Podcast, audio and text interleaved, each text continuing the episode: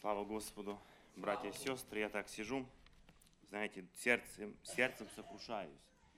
Сегодня Бог обильно и очень обильно говорит к нашим сердцам. Сегодня Бог обращается к каждому из нас персонально. У сегодня есть Слово у Господа для каждого из нас. И на этом месте, через песнопение, через проповеди, через пророческое слово, Бог говорит каждому сердцу. Аллилуйя, аминь. Господь есть Бог живой, аминь. Господь есть с нами, аминь. Господь есть на всем месте, и присутствие есть с нами, аллилуйя, слава нашему Господу.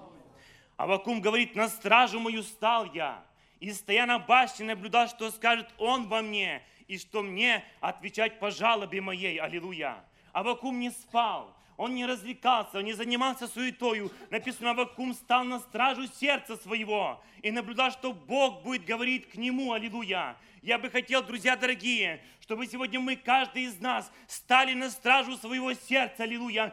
Бог говорит, Бог сегодня говорит каждому сердцу, и Бог хочет, чтобы сегодня наши уши, наше сердце слышало то, что говорит Господь к, нашим, к нашей жизни и к нашим сердцам, аллилуйя. На стражу мою стал я. Давайте сегодня, друзья, станем на стражу своей жизни, на стражу своего сердца и будем внимать словам Господним. Читаю место Священного Писания, которое Господь не положил на сердце. Это есть книга послания Коринфян, 10 глава, с 1 по 12 стих.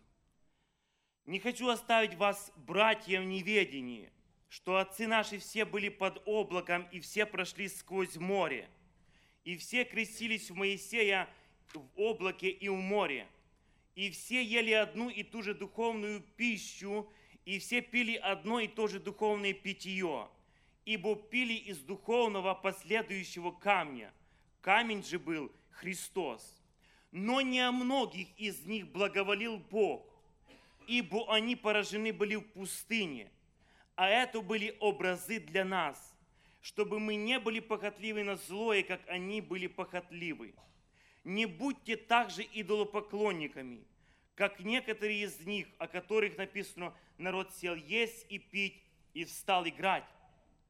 Не станем блудодействовать, как некоторые из них блудодействовали, и в один день погибло их 23 тысячи. Не станем искушать Христа, как некоторые из них искушали и погибли от змей. Не ропщите, как некоторые из них роптали и погибли от истребителя. Все это происходило с ними как образы, а описано в наставлении нам, достигшим последних веков. Посему, кто думает, что он стоит, берегись, чтоб не упасть.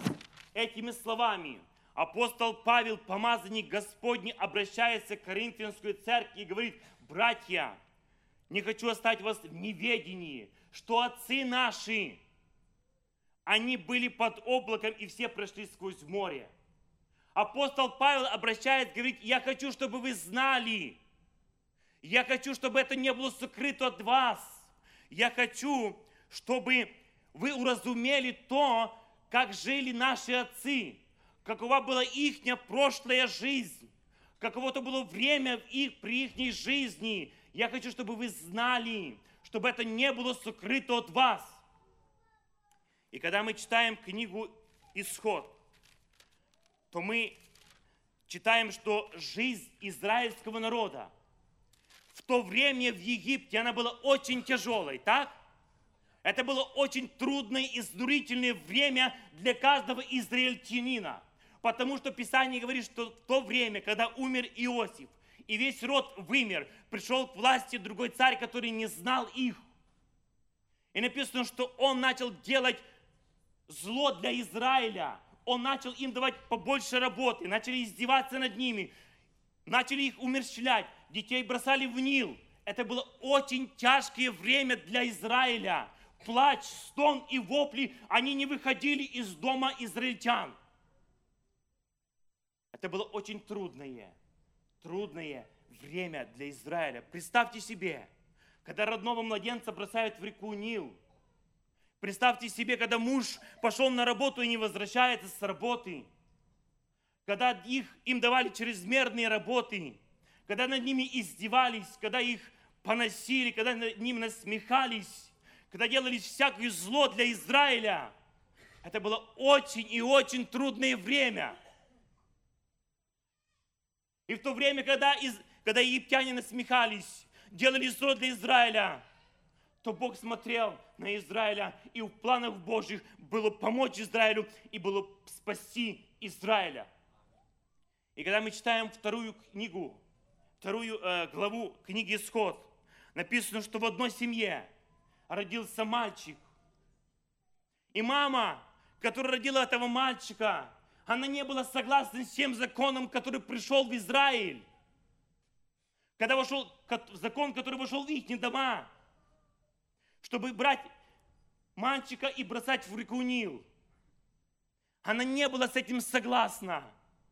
Она родила своего мальчика, родного сына, и начинает его сохранять. Она начинает его делать все, чтобы он остался жить.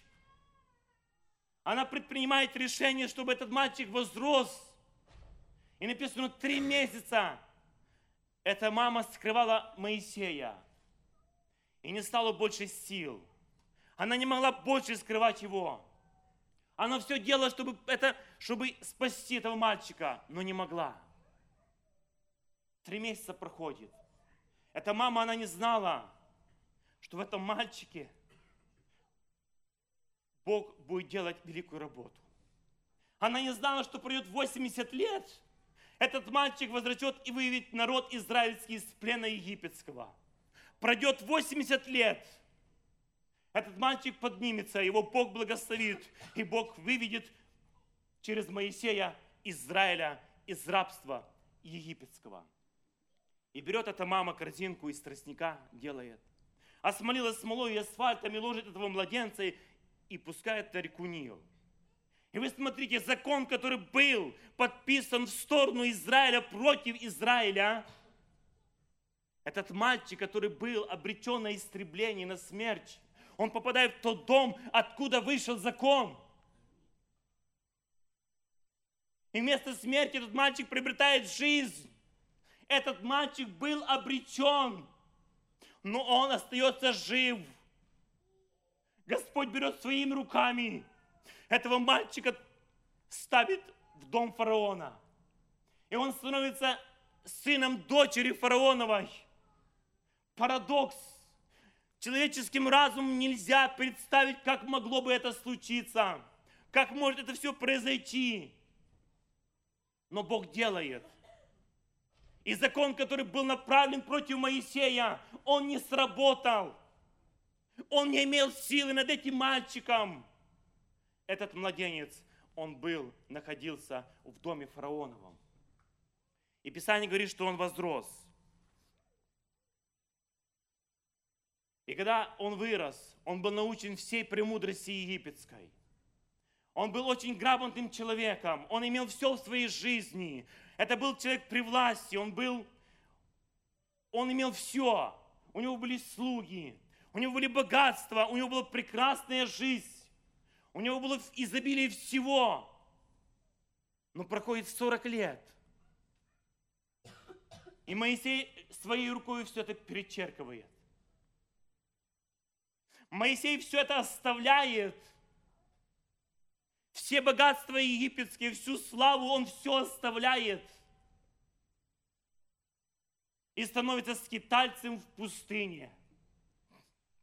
Когда мы читаем книгу евреев, мы находим, что верою Моисей, придя в возраст, отказался называться сыном дочери фараоновой – и лучшее захотел стать с народом Божьим, нежели иметь временное греховное наслаждение и поношение Христова.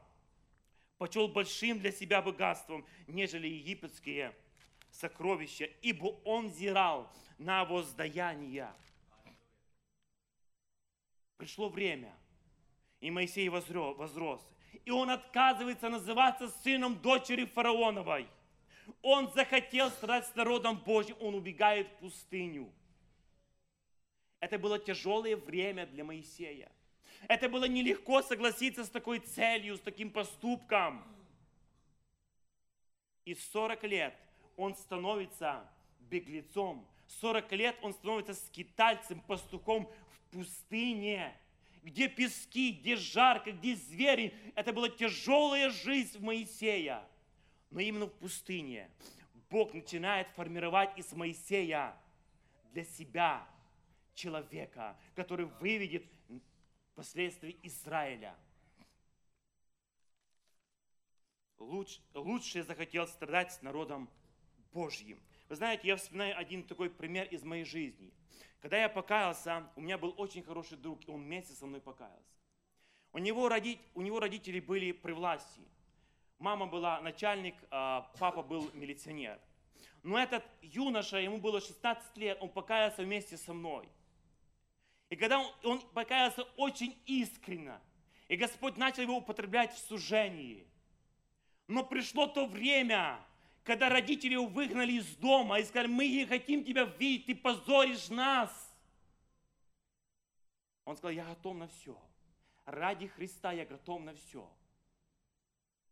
Проходило время, отец с ним не общался. Отец просто закрыл дорогу домой для него. Но этот юноша, он возрос. Он принял водное крещение, и сегодня он уехал в другую страну, и он трудится, но пришло, было время, когда родители примирились с ним. Они попросили прощения у него. Он положил в своем сердце, лучше быть с Христом, лучше быть с Богом, даже если страдать, но лучше быть с Христом. Так и было в жизни Моисея. Он лучше будет страдать с народом Божьим, нежели иметь временные, греховные наслаждения. И написано, лучше захотел страдать с народом Божьим. Знаете, я вспоминаю времена гонений. Я слышал одного, свидетельство одного брата, у которого, которого в свое время забрали на высылку, в тюрьму за слово Господне. Он был служитель. И он отсидел пять лет. И в то время, когда он уходил в тюрьму, у него была жена беременная, и у него родился сын, когда он был уже в тюрьме. И он говорит, прошло пять лет, и я возвратился домой. И когда я пришел домой, постучал в двери, этот маленький сын, который родился, не видел меня. Он открывает двери и говорит, мама, дядя пришел. Не понимая того, что пришел его родной отец, родной папа, который пошел страдать за имя Христа. И говорит, еще долгое время, на протяжении 30 дней, месяца, он говорил на меня, дядя, он не мог согласиться, что я его отец. И говорит, почему это все произошло? Потому что я пошел страдать за имя Христова. И говорит, прошло некоторое время. Еще сын даже не привык ко мне, как меня снова отправили на пять лет в тюрьму. Ради чего? Он страдал ради Христа. И Моисей, написано, и лучше захотел страдать с народом Божьим, нежели иметь временные греховные наслаждения. И поношение Христово он почел для себя богатством, большим богатством, потому что он смотрел на воздаяние. Он смотрел на окончательную жизнь. Он смотрел на кончину своей жизни. Он смотрел на ту цель, к которой он идет. Когда мы читаем дальше, Бог обращается к Моисею, это уже 3 глава, 10 стих. И говорит, итак, пойди, я пошлю тебя к фараону, и выведи из Египта народ мой, сынов Израилевых. Моисей находится в пустыне. И написано, он был пастухом у тестя своего Иофора, он пасет овец. И написано, в одно время Моисей зашел очень далеко. И когда он пас овец, он видит, что горит куст огнем и не сгорает. Это было необычное явление для Моисея, потому что огонь горел и не угасал. И он положил в сердце своем, что я пойду и посмотрю на это великое явление, почему куст горит и не сгорает. И написано, Моисей идет к тому кусту. Из пламени огня Бог проговорил к Моисею, сказал, Моисей, Моисей, сними обувь твою, место, на котором ты стоишь, есть земля святая. Аминь. У меня вопрос, братья и сестры, почему Господь, обращаясь к Моисею, говорит, Моисей, сними обувь, место, на котором ты стоишь, есть земля святая. Потому что там было присутствие Господне. Аминь. Бог есть Бог святой. Аминь. Если Бог святой, если присутствие Господне, там земля святая, там место святое. Аллилуйя.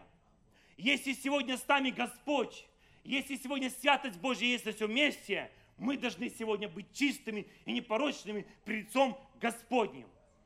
И этими самыми словами сегодня Бог обращается к каждому сердцу и говорит, сними обувь свою, место, на котором ты стоишь, есть земля святая, аллилуйя. Здесь есть присутствие Господне. Сегодня обойдите свою жизнь, пересмотрите все свои дороги, пересмотрите свои пути, пересмотрите свои деяния, поступки, пересмотрите место, на котором мы сегодня находимся, есть место святое. Аллилуйя. Здесь есть присутствие Господне, здесь есть сам Господь в славе своей, в силе своей и в своей святости. И обращается Господь, говорит, Моисей, выведи народ мой, Израиль, из рабства египетского. И вы знаете, Моисей, он повинуется словам Господним, он начинает выводить Израиля из рабства египетского.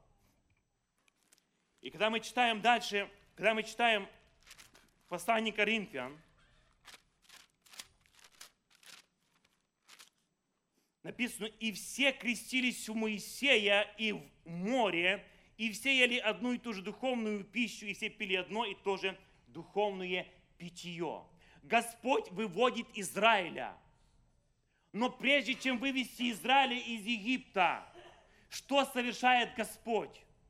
Бог говорит, помажьте косяки и перекладины дверей вашего дома кровью акца Бог обращается, говорит, помажьте кровью акца.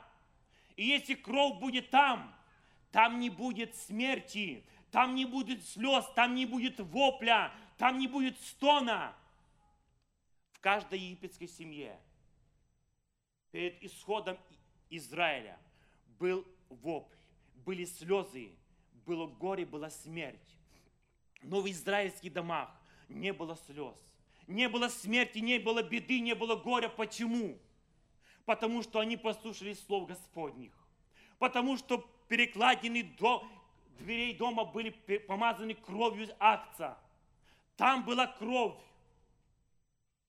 И они выходят из Египта. И перед ними море. И Бог говорит, Моисей ударь по воде, и вода расступится. И написано, что да, вода расступилась. Перед ними стал коридор, и они прошли через море. И когда они прошли через море, они вступили в пустыню, в пустыню к обетованной земле. И вы посмотрите, Писание говорит, и все крестились в Моисея и в облаке, и в море. И вот они проходят море, перед ними пустыня. И пустыня, через которую должны они пройти в обетованную землю.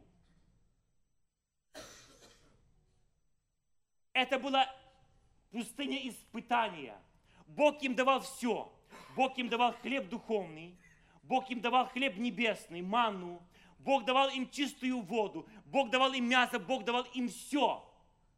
И когда мы читаем Псалтырь, Псалом 104, 37 стих, «И вывел израильтян серебром и золотом, и не было в коленах их болящего». Посмотрите, друзья дорогие, когда Бог выводил Египт, э, израильтян из Египта, не было болящего в коленах Израиля, не было болезни. От грудного младенца до человека в преклонном возрасте не было болезни. Люди были духовно здоровые, физически здоровые, телесно здоровые, душевно здоровые люди были. Бог был с ними, не было греха. Но проходит море. И написано, в пустыне народ начинает грешить против Бога. Они начинают роптать, они начинают говорить против Бога, они начинают грешить. И приходят болезни и приходят смерти. И приходит горе, беда и несчастье в жизнь Израиля. Почему, друзья дорогие? Почему? Через непослушание, через неверие. Когда мы читаем первую книгу царств, написано, Самуил говорит, «Неужели все сожжения и жертвы столько же приятны Господу, как послушание Господу? Послушание лучше жертвы и повиновение лучше тука овнов. Ибо непокорность есть такой же грех, что и волшебство, и противление тоже, что идолопоклонство. Это есть большие грехи. Иногда мы проявляем непослушание в своей жизни Господу. Дети проявляют непослушание родителям, жена проявляет непослушание мужу. Это есть грехи, за которые нужно отвечать. И если Библия говорит, что это есть грех, то это есть грех. И они проявляли непослушание. И через непослушание, через неверие приходили проблемы в жизнь израильского народа. Но до пустыни было все хорошо. До пустыни было все прекрасно. Но когда прошли сквозь море, начались проблемы. И написано, 5 стих и 6. «Но не о многих из них благоволил Бог, ибо они поражены были в пустыне, а это были образы для нас, чтобы мы не были похотливы на злой, как они были похотливы». Смотрите, из Египта выходит трехмиллионное общество людей, большое количество. Но написано, не о многих из них благоволил Бог. Два человека вошли в обетованную землю. Два человека вошли в обетованную землю. Иисус Навин и Халев, и дети, которые были там в возрасте ниже 20 лет, когда они вышли из Египта – все погибли в пустыне, все легли костями через непослушание. Но не многих из них благоволил Господь. И это есть образы для нас, чтобы мы не были похотливы на злое. То есть, чтобы мы не делали грех при лицом Господним. Чтобы мы старались жить свято и чисто перед лицом Господним в своей жизни. Почему сегодня приходят проблемы в жизнь? Почему сегодня приходят болезни? Почему сегодня слезы, вопли? Почему? Неужели Богу нравится, что сегодня народ Божий страдает? Неужели? Нет. Грех, грех и грех провоцируют все это в нашей жизни. Это последствия греха. Возмездие за грех смерть написано, дар Божий жизнь вечная во Христе Иисусе. Бог не пришел нам, нас наказывать. Бог нас не поражает язвами, Бог не хочет, чтобы мы болели, Бог не хочет всего этого. Но мы сами в своей жизни, через свои поступки, через свои дела, это все провоцируем. Если мы начнем жить свято, если мы будем стараться жить так, как говорит Писание, у нас жизнь кардинально, она поменяется – придет Божье благословение в жизнь нашу, полное благословение. Придет полная благодать Господня в нашу жизнь. Это были образы для нас. Вы знаете, я бы сегодня хотел коснуться нашей жизни. Написано, что израильский народ вышел из Египта. Была пролита кровь. Они вырвались из рабства египетского. Они прошли сквозь море, написано, крестились в море у Моисея, и перед ними пустыня. Вспомните жизнь Иисуса. Когда написано, Христос принял водное крещение, Духом Святым был поведен в пустыню для искушения. И он устоял в этом искушении. Он устоял. Это есть, некий, это есть нечто похожее для нас. Потому что апостол Павел говорит, что это есть образы для нас. Мы в свое время прошли через Голгофу. Через кровь Иисуса Христа мы получили спасение. Мы получили очищение, освящение, прощение в нашей жизни через кровь Иисуса Христа. Через, когда мы совершили покаяние, мы пришли к тому, чтобы принять водное крещение. Мы крестились в воде в Хри... во имя Иисуса Христа. Мы крестились.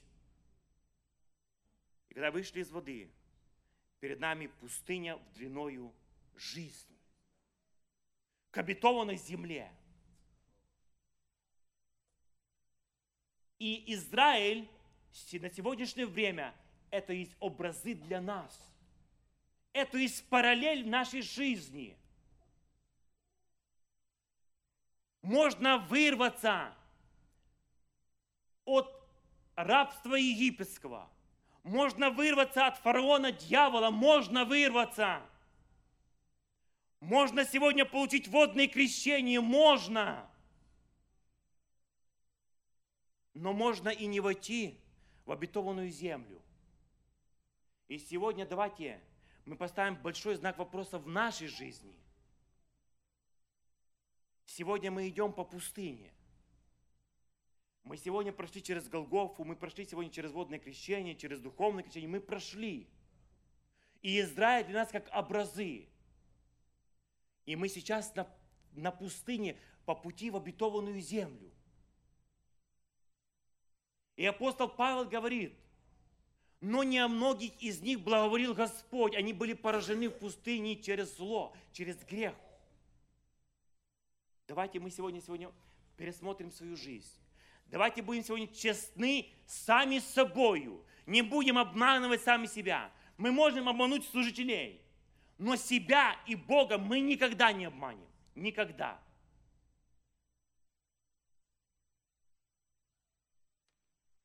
Поэтому апостол Павел говорит, но не многих из них благоволил Бог. Это есть печальное состояние народа Божьего. Очень печальное. Когда из миллионного общества два человека вошли в обетованную землю. Это просто катастрофа, духовная катастрофа. Это просто, это просто крик души на сегодняшнее время. Господи, а что сегодня ожидает Твою церковь в настоящее время? Что сегодня ожидает нас, наших детей, наши семьи? Мы сегодня идем по пустыне в обетованную землю. Мы хотим, Господь, чтобы Ты сегодня благоволил к нам, чтобы мы сегодня могли войти в вечные обители неба. Посему, кто думает, что он стоит, берегись, чтобы не упасть. Друзья, друзья дорогие, давайте мы в своей жизни будем брать примеры из Писания. Будем жить по Писанию. Если мы думаем, что мы сегодня святее, если мы думаем, что мы сегодня поступаем более правильно, как поступали наши отцы, то Писание говорит, берегись, чтобы не упасть.